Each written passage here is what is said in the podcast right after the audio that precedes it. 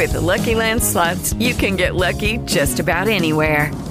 This is your captain speaking. We've got clear runway and the weather's fine, but we're just going to circle up here a while and get lucky. No, nothing like that. It's just these cash prizes add up quick. So I suggest you sit back, keep your tray table upright, and start getting lucky. Play for free at LuckyLandSlots.com. Are you feeling lucky? No purchase necessary. Void where prohibited by law. 18 plus terms and conditions apply. See website for details. Okay. Welcome to the Jane Wilkens Michael Show. Better than before. An hour of beauty, health, fitness, and lifestyle advice from renowned columnist and author Jane Wilkens Michael and her guests, top experts in their fields. Join Jane's campaign to become better than before. Now, here she is, Jane Wilkens Michael.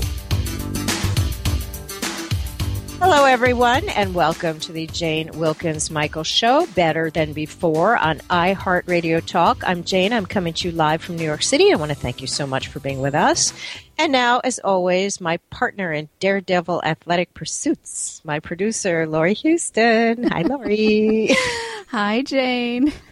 Well, I have another little surprise for you. Oh, yay. Oh, yes, yes.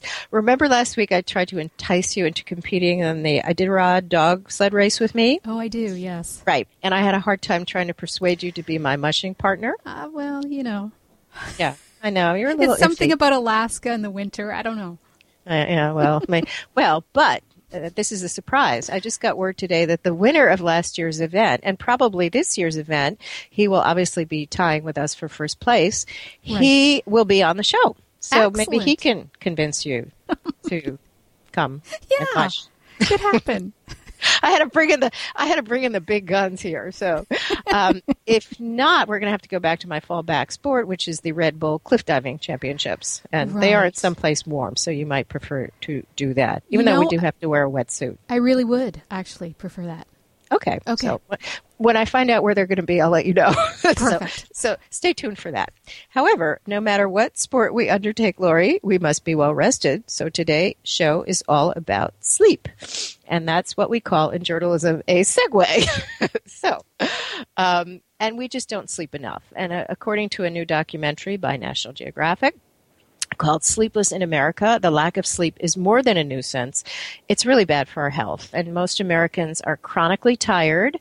Half of Americans don't get the recommended 8 hours of sleep. And 70% of teenagers, surprisingly, don't get the 9.25 hours they need. And the documentary blames lack of sleep for some cases of diabetes, mental illness, cancers, Alzheimer's. And sleeplessness is also responsible for car crashes, medical accidents, lack of productivity when we're awake. So it's a very, very serious issue. And this show is devoted to how we can all sleep better.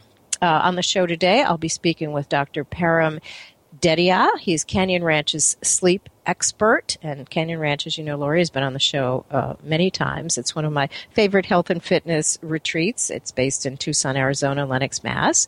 And Dr. Dedhia, he specializes in sleep testing to determine the root cause of sleep disorders and then works out a plan to help every individual sleep better. And we'll also be speaking with him shortly, as well as Jennifer Cohen. She's a leading fitness authority who's been featured on the Today Show, The Doctors, Dr. Oz, just to name a few.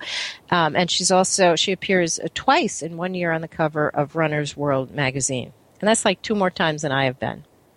And you too, Laurie. We haven't been on the cover yet. That's something we should strive for, right?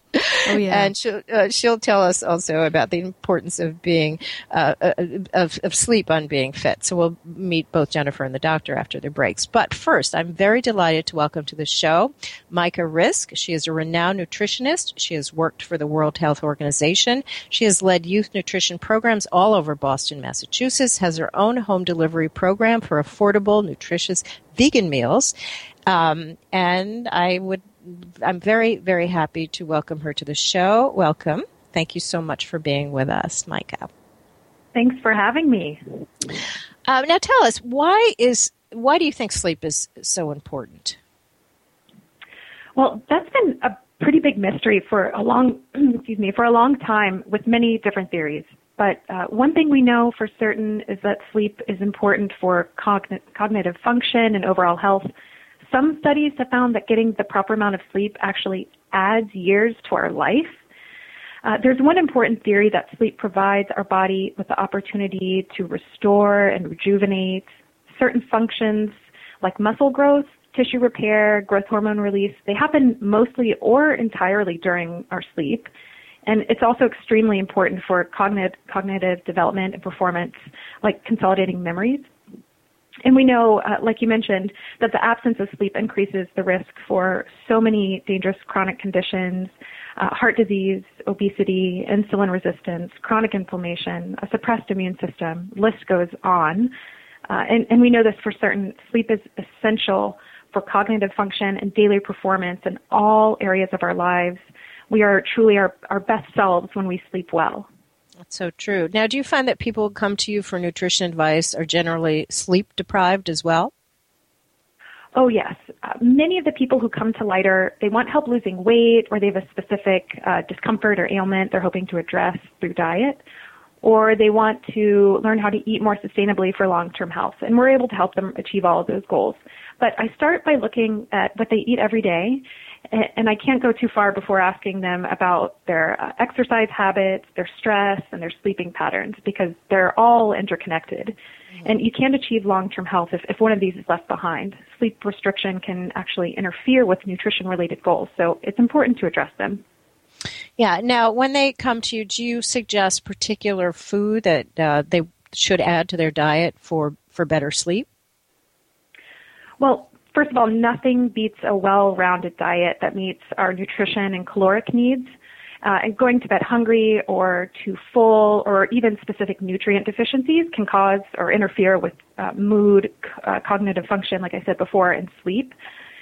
There was one study that came out of the University of Pennsylvania that found some really interesting relationships between specific nutrients and sleep.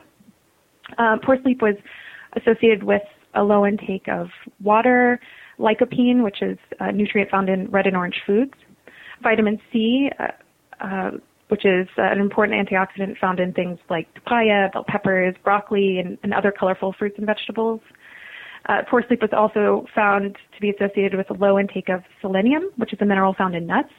And then longer sleep was associated with a low consumption of nutrients found in things like chocolate and tea, and then lots of saturated fat, alcohol, and choline, which is a nutrient found in eggs and meat.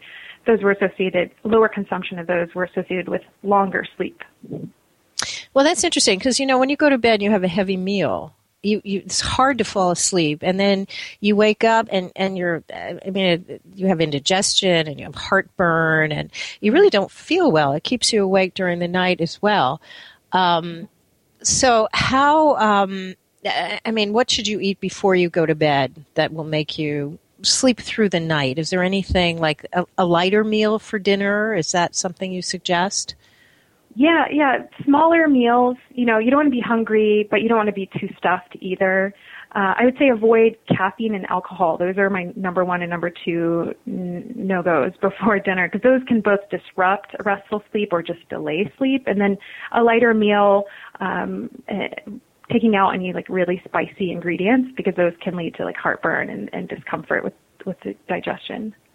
Right now, you know, a lot of people think if they have a glass of wine before they go to bed or some cognac or something that it will help them sleep. But I find, I've also heard that, you know, people wake up in the middle of the night. It's not a really complete sleep when you have that alcohol to put you to sleep. Do you find that as well, it works the opposite way it's supposed to? Yeah, absolutely. And studies have found that alcohol can disrupt the sleep patterns through the night. Right. Now, are there things that herbal teas or remedies that you recommend before you go to bed that would help? I know a lot of even the mass market drugstores, they have melatonin and valerian and, you know, things that not non-narcotic sleeping pills that people mm-hmm. have been looking into. Do you mm-hmm. recommend those? Well, personally, I'm a big fan of really simple things. I like a small glass of water before I go to bed, something that'll keep me hydrated through the night but won't make me get up in the middle of the night to run to the bathroom. But what I think is really important for people is routine. Having a familiar routine every night before you go to bed, that will start signaling to your brain that it's time to start winding down. And ideally, this routine doesn't include email or Facebook or anything electronic. You're very pure. Laurie's pure, too. A small glass. Did you hear that, Laurie? A very small glass of water before you go to bed. I have friends who have like a whole bottle of wine, and then they wonder why they can't sleep, right? Speaking of valerian, I just want to add something here. I was in Bed Bath & Beyond just last week, and I happened to find a product called Counting Sheep Coffee, which I thought was interesting because most people obviously don't associate coffee with sleep. You know, my husband can sleep in a dunking booth, but I can't sleep in the tranquility room of the spa, so obviously coffee is out. But, you know, I did a little research on this product, and it's been all over the news here. They've been and also in the Boston Globe, the Today Show, NPR's Marketplace, the Daily News here, and even on Dragon's Den, which is Canada's version of Shark Tank, Laurie. Apparently, its founder, whose name is Deland Jessup, he discovered that putting two blends, and that's valerian root, two blends of valerian root. One is lights out for sleep and 40 winks for rest and relaxation. It did the trick, and that and the fact that it's naturally decaffeinated, 99% decaffeinated by a Swiss water process, which is how all of us should look for decaffeinated coffee, if naturally decaffeinated. So you can finally drink coffee after dinner and go to sleep. And you might want to check that out at countingsheepcoffee.com, which I thought was really interesting. Anyway, so Micah, back to you. Now, what are some tips that, in terms of what people keep in mind every day to have better sleep? Are there some mantras that they should repeat to themselves? You know, tonight I will sleep well. And do you believe in the mental, as you had mentioned before that you do? But anything mentally that we should keep in mind during the day that will relax us at night? Yeah, like I said before, routine is really important, especially if you have kids. I have a 5-year-old who never tires, routine and rituals are so important. And, you know, if your kids get a good night's sleep, it's going to increase the probability that you're going to have a good night's sleep. So routine and rituals are really important. Having structure and boundaries around nighttime is really helpful mentally and emotionally. And then there's some other rules that I like to live by. So getting a healthy dinner that's filling but not too filling, being hydrated but not too hydrated, and then getting exercise every day, which I'm sure you'll talk about a little bit later. Mm-hmm. But doing those can reduce the amount of time it takes to fall asleep and can lead to a more restful and uninterrupted slumber. Those are great tips. And actually, my little granddaughters, I have 4-year-old identical twin girls, and they never sleep. I mean, literally never sleep. So I'm going to call you off air and we can discuss what they're doing. And I know that sometimes when they have sugar, obviously before they go to bed, that's something that they tend to get much wilder. But, you know, there's got to be something that they can do to sleep. So I will be speaking with you. But in the meantime, where can everybody find you? Well, I'm found through Lighter Culture. I'm the Director of Nourishment over at Lighter. And our website's lighterculture.com. And I know that developing routine, like you're saying, and making new eating habits, it can be really challenging. And it's really my life's work to make this easy for people. And that's what drives our work at Lighter. So I'm always available for questions, and I'm happy to chat with you more after the show. Terrific. Well, I'll be the first question. And Laurie sleeps well, so she doesn't really have questions for you. Right, Laurie? Right. She's a very good sleeper. All right. Well, thank you so much for being with us. We're going to take a quick break, and when we return, we'll be talking to fitness guru Jennifer Cohen, who will be talking about getting sleep for optimal health and fitness. So stay with us. You're listening to the Jane Wilkens Michael Show on iHeartRadio Talk. After this quick break, we'll be back. This portion of the Jane Wilkens Michael Show is brought to you by Express Scripts. Express Scripts oversees 1.4 billion pharmacy claims each year on behalf of employers, health plans, unions, and government health programs. Express Scripts works to make the use of prescription drugs safer and more affordable for the 100 million Americans they serve. Understanding that better decisions lead to healthier outcomes, Express Scripts helps patients make the best drug choices and health choices possible. Their disease-specific pharmacists are here to help you better understand your prescribed therapy, lower your overall healthcare costs, and, ultimately, stay on the path to better health. For more information, visit ExpressScripts.com. Want to know where you can hear Jane Wilkens Michael Show better than before? Well, that's easy. You can tune in to Jane via Clear Channel's iHeartRadio, Spreaker, Blog Talk Radio, iTunes, and at bmajor.org. Now, back to Jane Wilkens Michael and Better Than Before. Welcome back, everyone. We are on the air live. You are listening to the Jane Wilkens Michael Show, Better Than Before, on iHeartRadio Talk. I'm Jane. I'm here with my mushing partner, Laurie Houston. And now I want to introduce you all to Jennifer Cohen.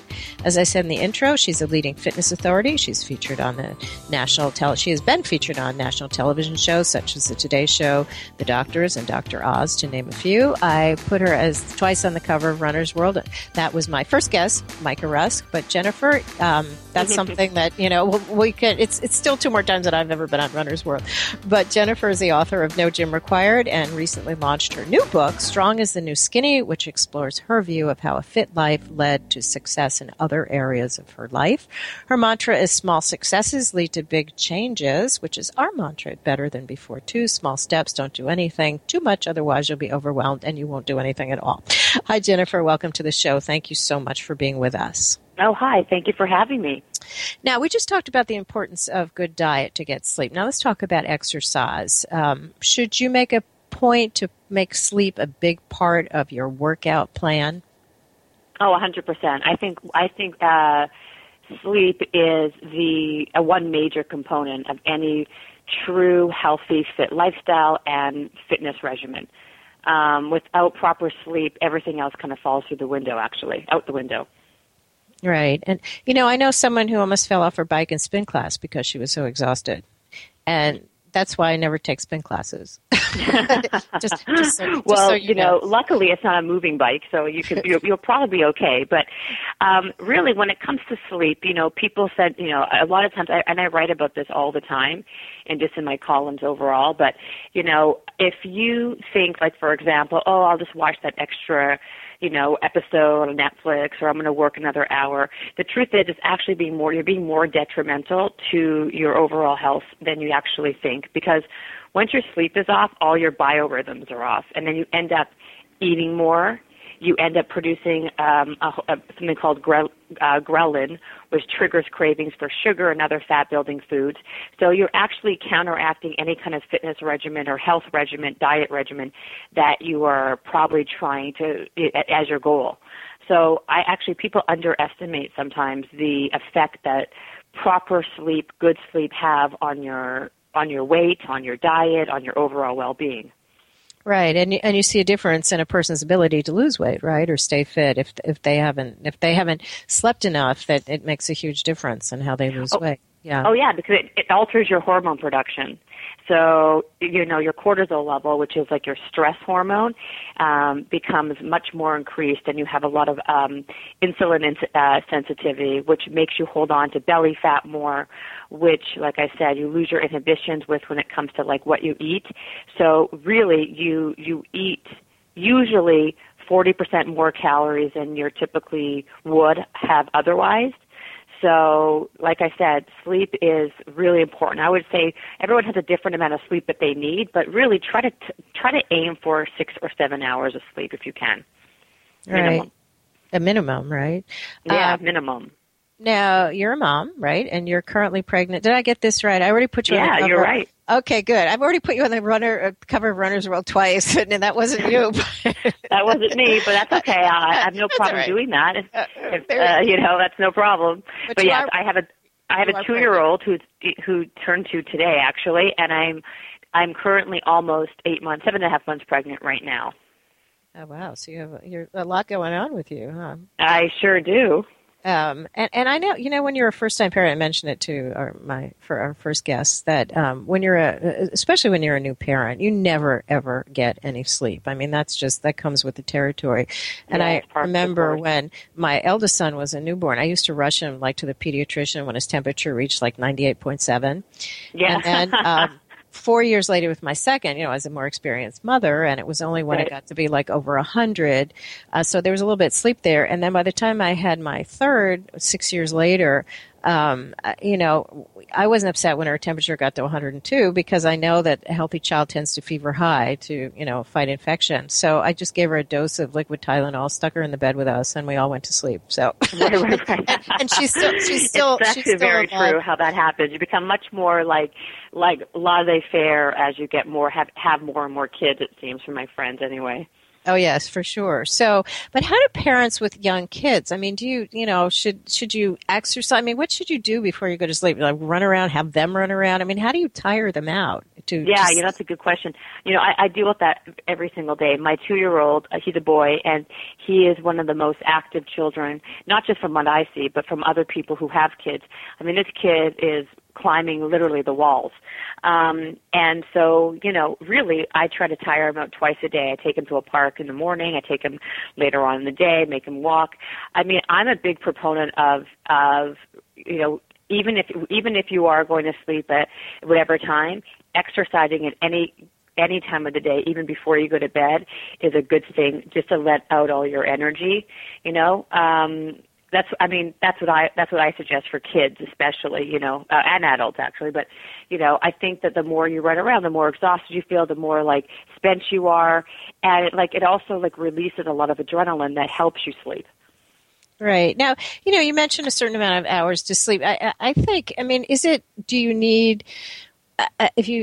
How many hours? I always hear 8 hours, and you mentioned a little bit less. But is it 8 hours? And if you sleep more, it's not good, or if you sleep less, it's not good. I mean, is it? What do you think that a really good night's sleep should be for the average person? I think 7 hours is a good amount, but there's exceptions to every rule, as you know, and that's a general statement. There are people I know who are very functional and who only need 4 or 5 hours of sleep. That's what their body biorhythms crave.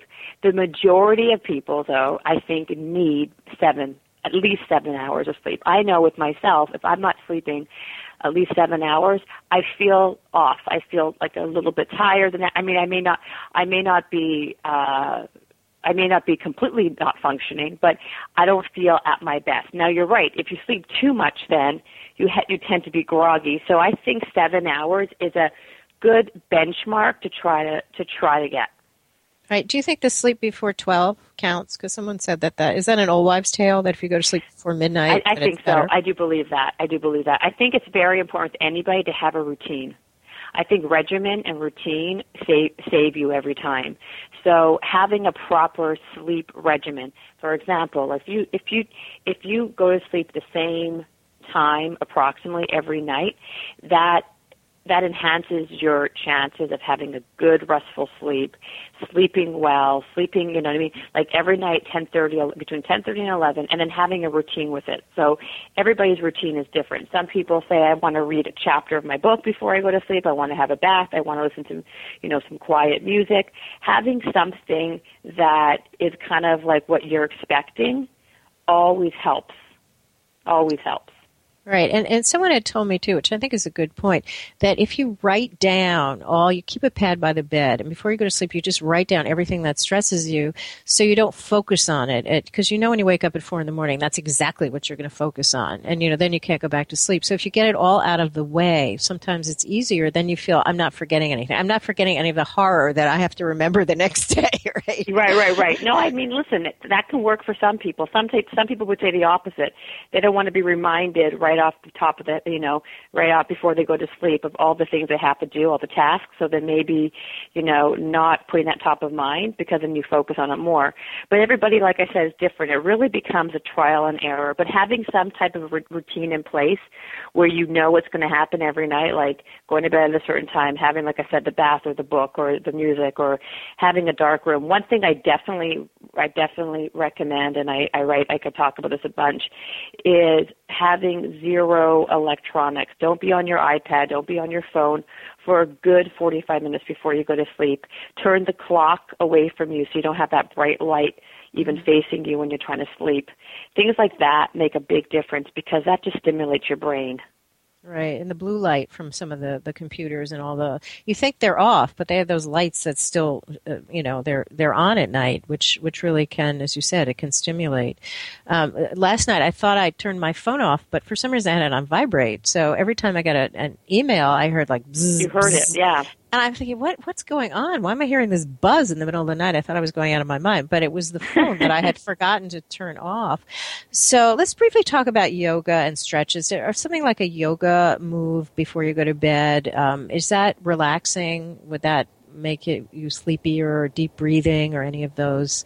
You know what? I'm not going to say there's a particular yoga move. I will say, though, that practicing or kind of being cognizant of your breathing and doing certain breathing techniques before you go to sleep can be very relaxing, such as just simple meditation, being still, trying to be still for 2 or 3 minutes, and being conscientious of your breathing, inhaling and exhaling, could be very soothing and helpful for some people. Other people, actually, a lot of studies have proven recently that aerobic exercise is much more helpful for people to end up sleeping late at night, like going on a stationary bike, going for a brisk walk, running on a treadmill, is way more effective. The reality is, it really does become a trial and error, because everybody's biorhythms, everybody's body is so different that some people, it gets them more anxious to try to breathe and do the breathing techniques in the yoga if that's not the kind of personality type they have, right? So right, it really right. is like something where you have to try that. And if you know yourself well enough to know, if that's going to be something for you. Personally, for me, if I were to do yoga before I go to sleep, I think it could be calming and relaxing, but really I know if I went for a brisk walk, that's much more soothing for my personality type. Right, so it's whatever works for you, and try a variety of them until you find. Try a variety of things, yeah. Right. I never want to ever pigeonhole anybody into one particular thing, because then they feel anxious and overwhelmed if it's not working for them. What's wrong? And it gives them even more stress. Right. So you say, here in this pot, there's a few things that have been shown to work for people. It's either this, it could be that, or it could be that. And then you'll see what works for you. Yeah, well, that's good advice. Now, where can people find your book? Everywhere. It can be on Amazon, Stronger Than You're Skinny. It's on Amazon. It's on Barnes & Noble. Any major retailer, Amazon, like I said, Barnes & Noble. In Canada, it's at Indigo Chapters. Wherever you like to buy your books is basically where you can find it. Terrific. Well, thank you. Thank you so much for being with us.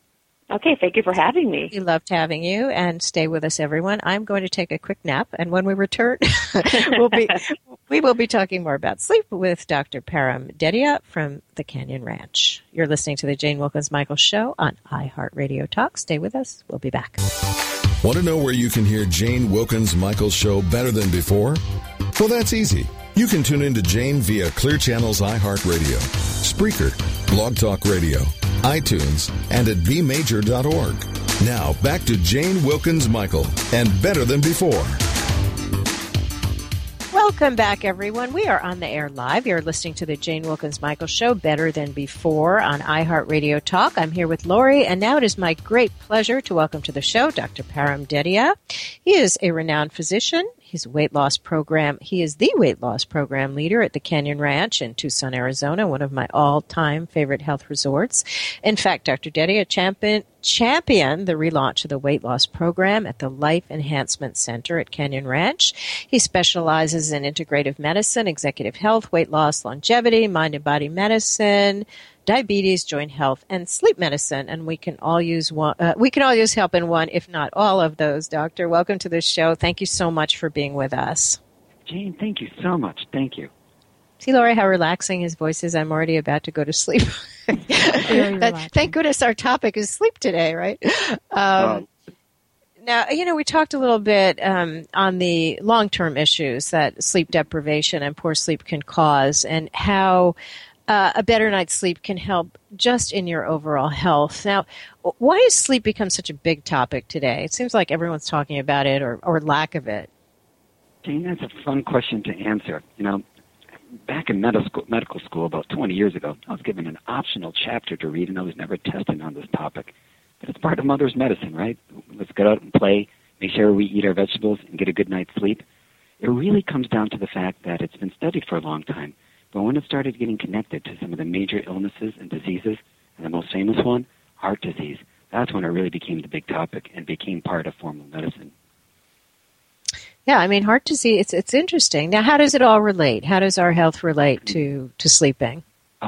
Sleep does so many wonderful, lovely things for us from head to toe. And it really is something that once we can start appreciating all the little things it does. Let me give you just a handful of things that sleep does when we think we are doing nothing. It basically restores the body. Really important. A lot of the chemical balance in our body, the electricity of our body needs to be balanced. What do we feel like doing when we have the fever or the flu? We feel like sleeping. It's an anti-inflammatory and antioxidant. Sleep is also about the brain. It helps us rewire the brain. It actually really helps us cough up those emotions and kind of get those out in our dreams. And also really important for memory. So without sleep, all those little things do not get balanced. And you can just start to begin to imagine how that affects us just as nutrition and exercise can. Right. And I'm sure in your office you see lots and lots of sleep issues. Now, what are some of those that you you see on a day-to-day basis with your patients? Yes.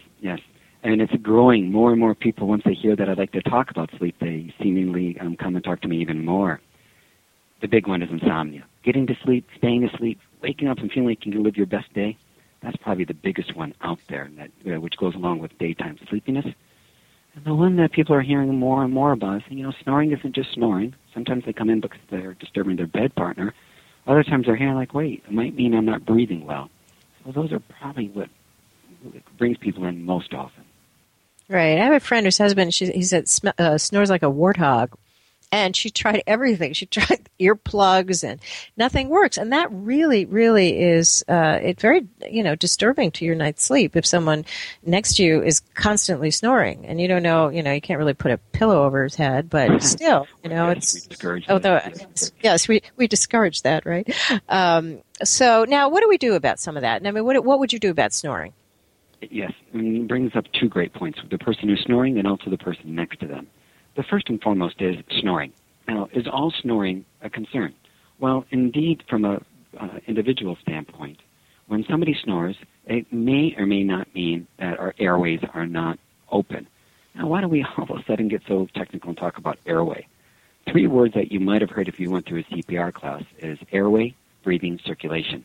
If we don't have an open airway, we don't breathe well, we don't circulate oxygen. So the big conversation is, does snoring indicate a concern? If I had a perfect world, I would test everybody who snores. About 60+% of them do not breathe well at night, and that starts to challenge, again, the heart, but overall health and healing from what occurs during sleep. Right. So to breathe better? So let's think about that as we get deeper into that next step. So first and foremost, I wish I could just talk to someone and be able to say, yes, you have this thing called sleep apnea or not. Now, this funny word, apnea. A means without, P means breath, so it means without breath. It basically is 10 seconds or longer that the airway is collapsing. Now, some people can hear it. Sometimes you can't hear it, and that's what makes it so darn tough. So everything starts in medicine with a good diagnosis. And what we look at is look at the back of someone's throat, look in their nose, kind of get an idea of what bed partners are hearing. More and more I'm having people record themselves at night.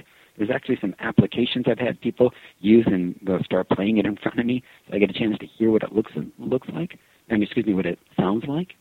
And then from there, frankly, we need to do some testing. There famously is going into hospitals or outpatient clinics and doing some sleep testing, but the world has gotten so much more slick, and now that we can do some pretty good home sleep tests as well. So better ways of really knowing, is it there? And then if it is there, how much of it is there? And then we can make a decision of what to do. Now, when you have sleep apnea, don't you wake up and you can't breathe? I mean, can you have it and not know it? And you just die in your sleep? I'm a big hypochondriac. Now I'm going to be afraid. I'm not going to want to sleep. So can you have it and not sleep? Yeah, so here it is. Some people know it. Now, it's a Hollywood version of it, right? And I wish not to make fun of anybody. And so that person who snores, such as... the warthog. And then the pause, and 10 seconds later, a gasp, a choke, right? That guy on the airplane next to you that disturbs themselves and, you know, kind of startles himself. If I had to wait for everyone who sounded like that or was told that to come and see me, Jane, I probably wouldn't do very much of this conversation. The truth of the matter is it can be subtle. There's a cousin of apnea called hypopnea, in other words, so shallow breathing. And I'd say that's probably more common than the complete collapsing. So it's a partial collapse of the airway. Again, getting back into that technical conversation. So here it is. If you don't have a nice tunnel of air coming into those lungs and helping oxygenate the body, and if we have to work harder at night, that means we're not getting all the benefits from sleep. So the big concern is, how do we get the testing out there? Well, that's the reason why home sleep testing really has taken off to the next level. And if everybody says, well, can I just get an app for that? Again, we can find things that are suggestive, but boy, we're waiting for the person to develop that app to tell us if they have this apnea or its cousin, hypopnea. Right. So there are things like Breathe Right you can put on your nose to open up the airwaves. I mean, is that if you do have that, or if somebody tells you, you know, you woke up and you were gasping and you're kind of half asleep, you don't even know. What are some of the things that we can do ourselves? Yeah. Well, let me say, as you're bringing this up, I'm smiling. I wish you could see me. But the conversation is this. What you and I would want to know is that we first have to categorize that of our sleep challenge, such as apnea. If it's severe, moderate, or mild. What do we know? 5 times or less per hour if we're not taking our best breath, that's considered optimal. Nobody's a perfect breather. We don't need to think about the word perfection. But if it's mild, you know, we designate that as 5 to 15 times an hour. What we can find is that we want to take a further look. Is it these long arousals, 10 seconds or longer? Are they shorter arousals, less than 10 seconds? So and when I say arousals, things that just kind of bump up against our sleep. And indeed, what I love to do is look in somebody's nose and just have them tell me about, you know, allergies, stuffiness, postnasal drip at night. And then 3 things that I love to think about. One is salt water rinsing up the nose just before bed. People often grimace when I say that. But those neti pots of the world. Can the neti pot, right. Yes, absolutely. And the other one, you did it, Breathe Right strips. Many people can put their fingers right next to the bridge of their nose and kind of pull it apart toward their ears. And I have a number of people that will do that and look at me and go, wow, this absolutely makes me feel like I can breathe better. I tell people absolutely if we have a sense that it's some of those shoulder arousals or if they have a complaint that their nasal passages are not open or if they have that postnasal drip, by all means, let's open up the airway. And the nose is the beginning of that along with our mouth. So that can be very, very helpful. Yeah, and if your partner doesn't do it, then get earplugs. Those work. Those little silicone earplugs. Those have saved my life many times, I must say. Also, those little white noise machines. Sometimes, if there's some subtle sound, some people are very light sleepers. Those white noise machines actually have been studied to help harmonize the brain, help people kind of stay asleep and feel much more rejuvenated. But just like everything in the world, some people love them and some people don't. And if we can give it a trial for those things, that can be wonderful. All right. I love they also have them that you can have thunder and lightning and ocean and birds. I mean, they have all kinds of stuff that you know, it doesn't have to be just the white noise. It can be all kinds of sounds, which I think I like the thunder, you know, the rain. You do. Everybody, I do. And that's what I love you're saying is you're personalizing it. You know what resonates with you. And that's such a big part of our health, our healing, and that of our sleep, personalizing it. Now, I'd love to hear your view on this because we spoke about this a little bit in the other segments. Now, what do you think? What should we aim for a good night's sleep? Some people say 7 to 8. Some people sleep longer. Some people sleep shorter. But is there an average that we should strive for? Love that question. So, what we do know for adults, and this is a focused thought on adults, is 7 to 9 hours of sleep. And everybody's a bit of an individual. But absolutely, we want to see after our teenage career, I would say that many people on the studies have noted 8 hours and 15 minutes to help people feel best during the daytime. I don't like giving an exact number because it makes us feel a little bit stressed and distressed to hit a number. 7 to 9 is the thoughts that most people will say. Yeah, and is it true that that the sleep before 12, does that make any difference that your sleep cycle, let's say from 10 p.m. to 6 a.m. in each hour, someone had said you go to bed beyond 10 p.m. is like stealing 2 hours of your repair recovery time. Do you think that's true, or does it really matter what time you go to bed? I love that question for many reasons. One, it taps into more of the world cultures of healing. Many people from a Chinese medicine, Oriental medicine type of perspective, there's a lot of conversation that it's very much about calming the shen, as my friends have taught me. But here's from the Western medicine, that MD medicine, that which I practice, there's reports and people have written nice editorials saying, gosh, if you get to sleep early, you're more likely to sleep longer.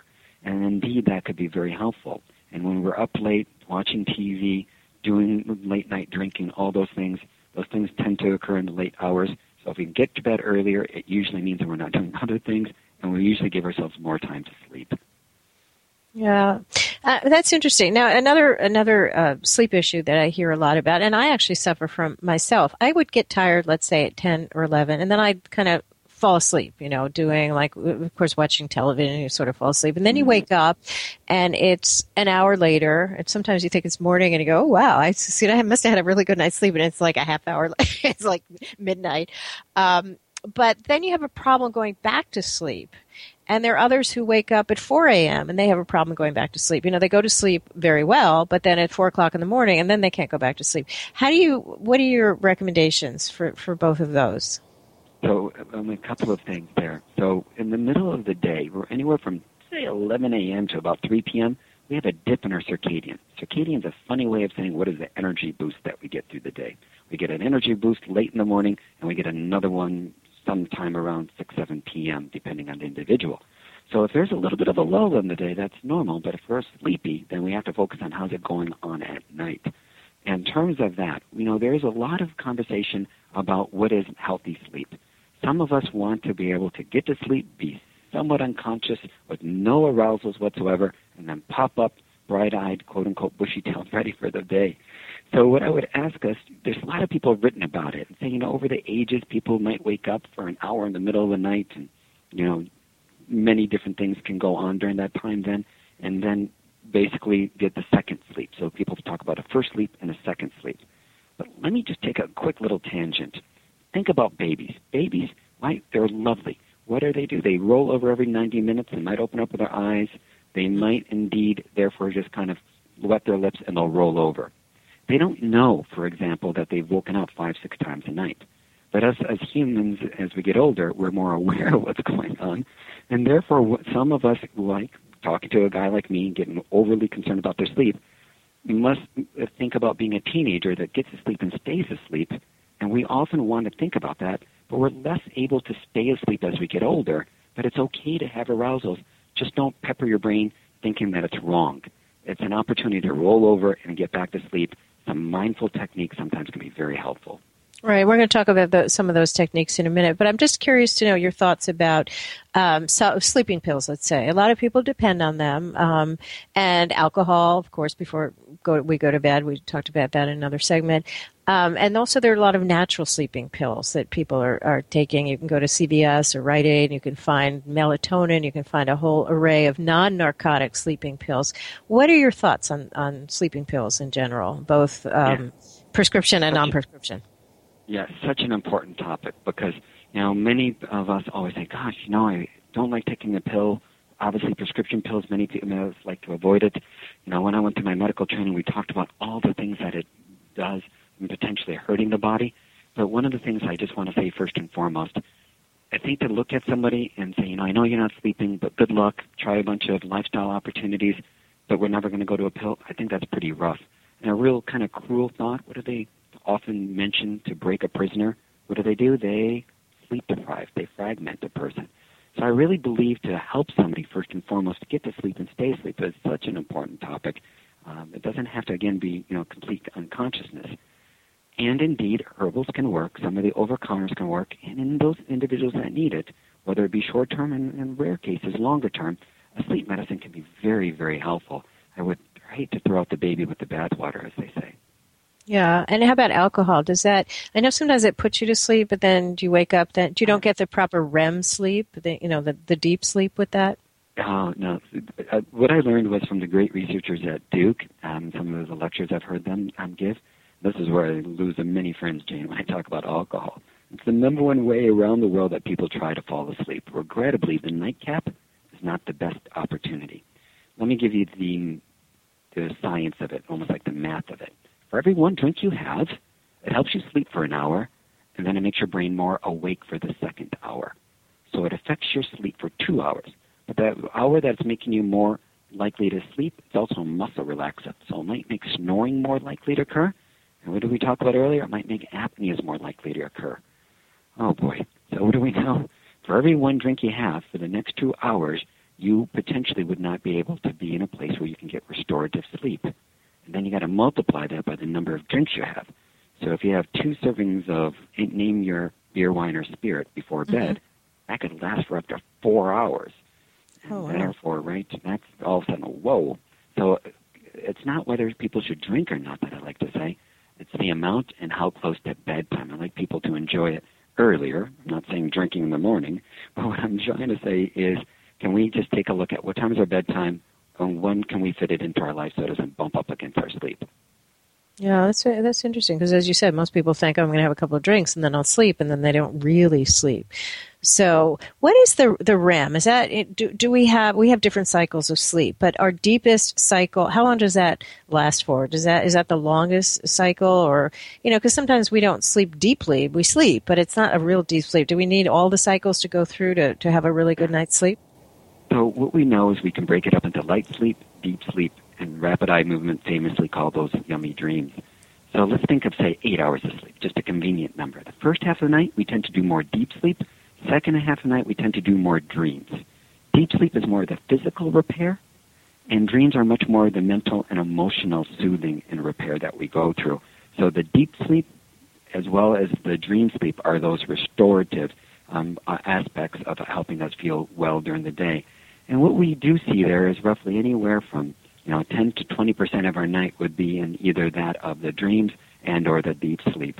So in other words, 60% would be light sleep, 10 to 20% would be deep, and then as you were asking, 10 to 20% of your night would be those dreams.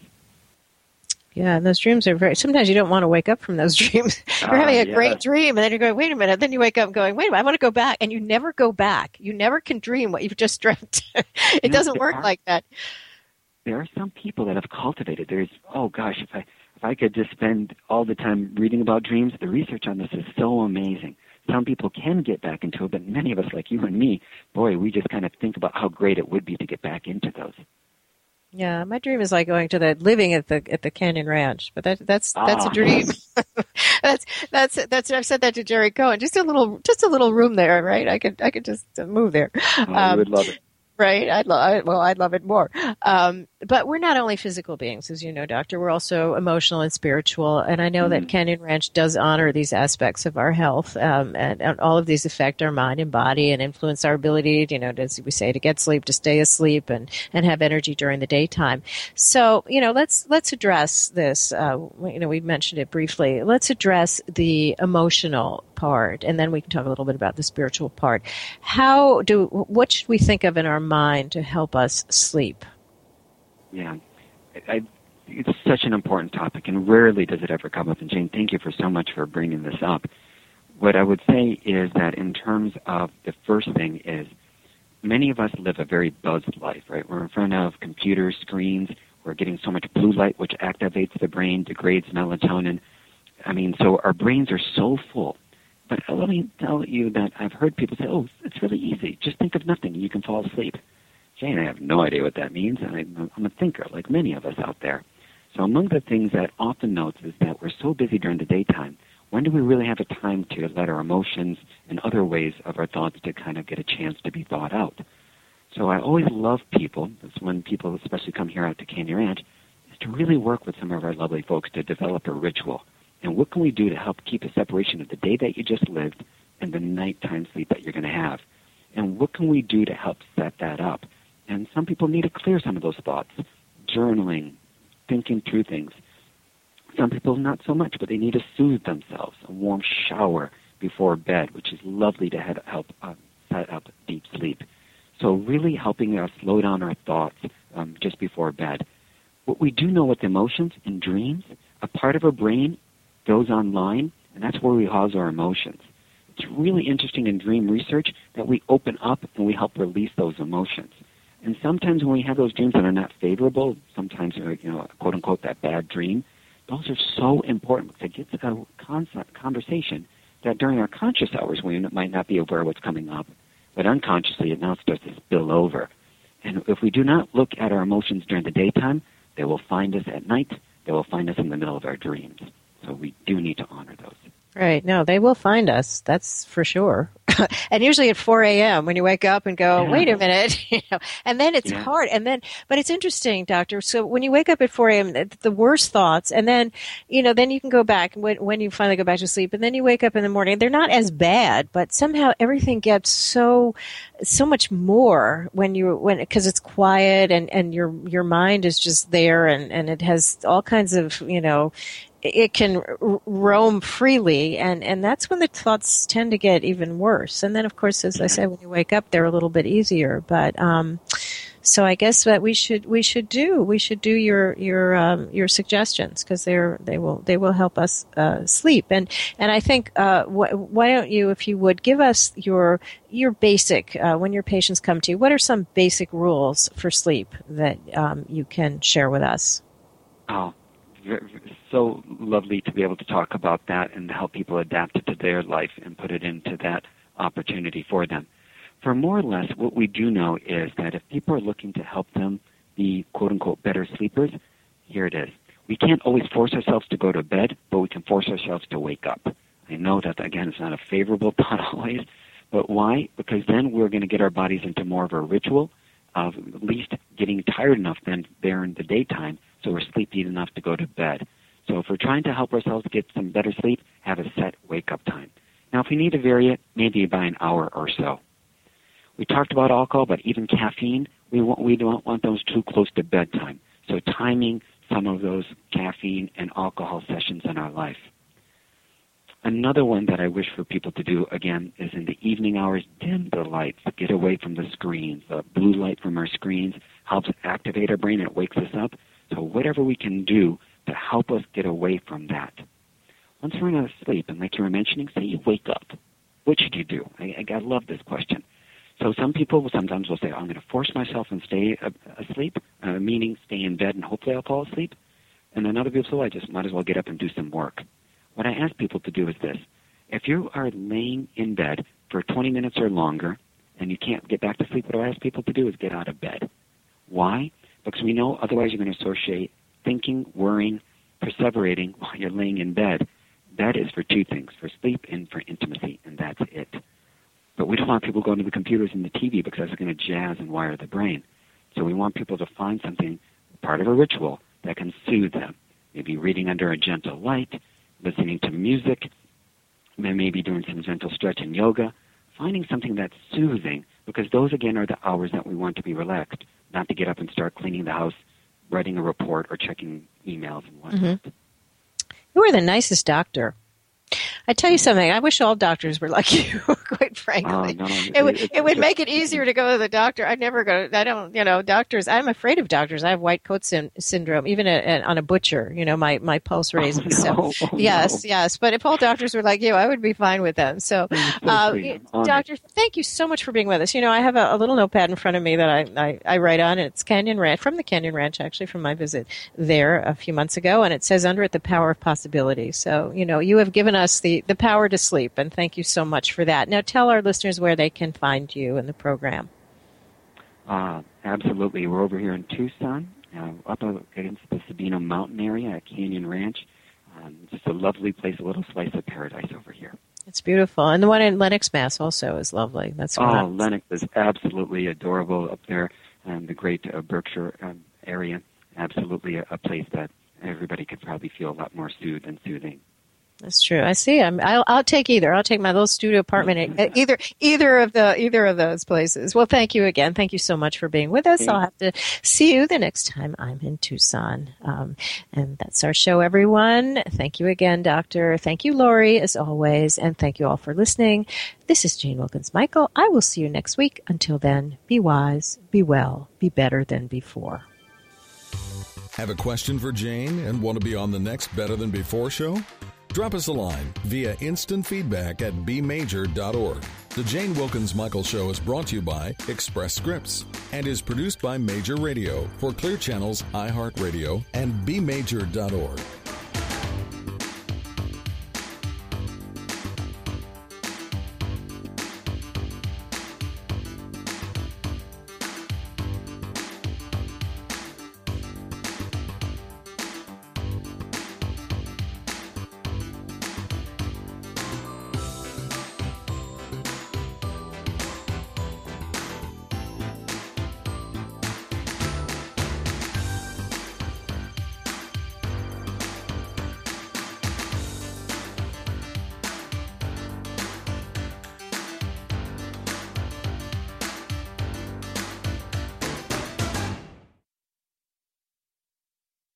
Hello, it is Ryan, and we could all use an extra bright spot in our day, couldn't we? Just to make up for things like sitting in traffic, doing the dishes, counting your steps, you know, all the mundane stuff. That is why I'm such a big fan of Chumba Casino. Chumba Casino has all your favorite social casino-style games that you can play for free anytime, anywhere with daily bonuses. That should brighten your day a little. Actually, a lot. So sign up now at ChumbaCasino.com. That's ChumbaCasino.com. No purchase necessary. VGW Group. Void where prohibited by law. See terms and conditions. 18+.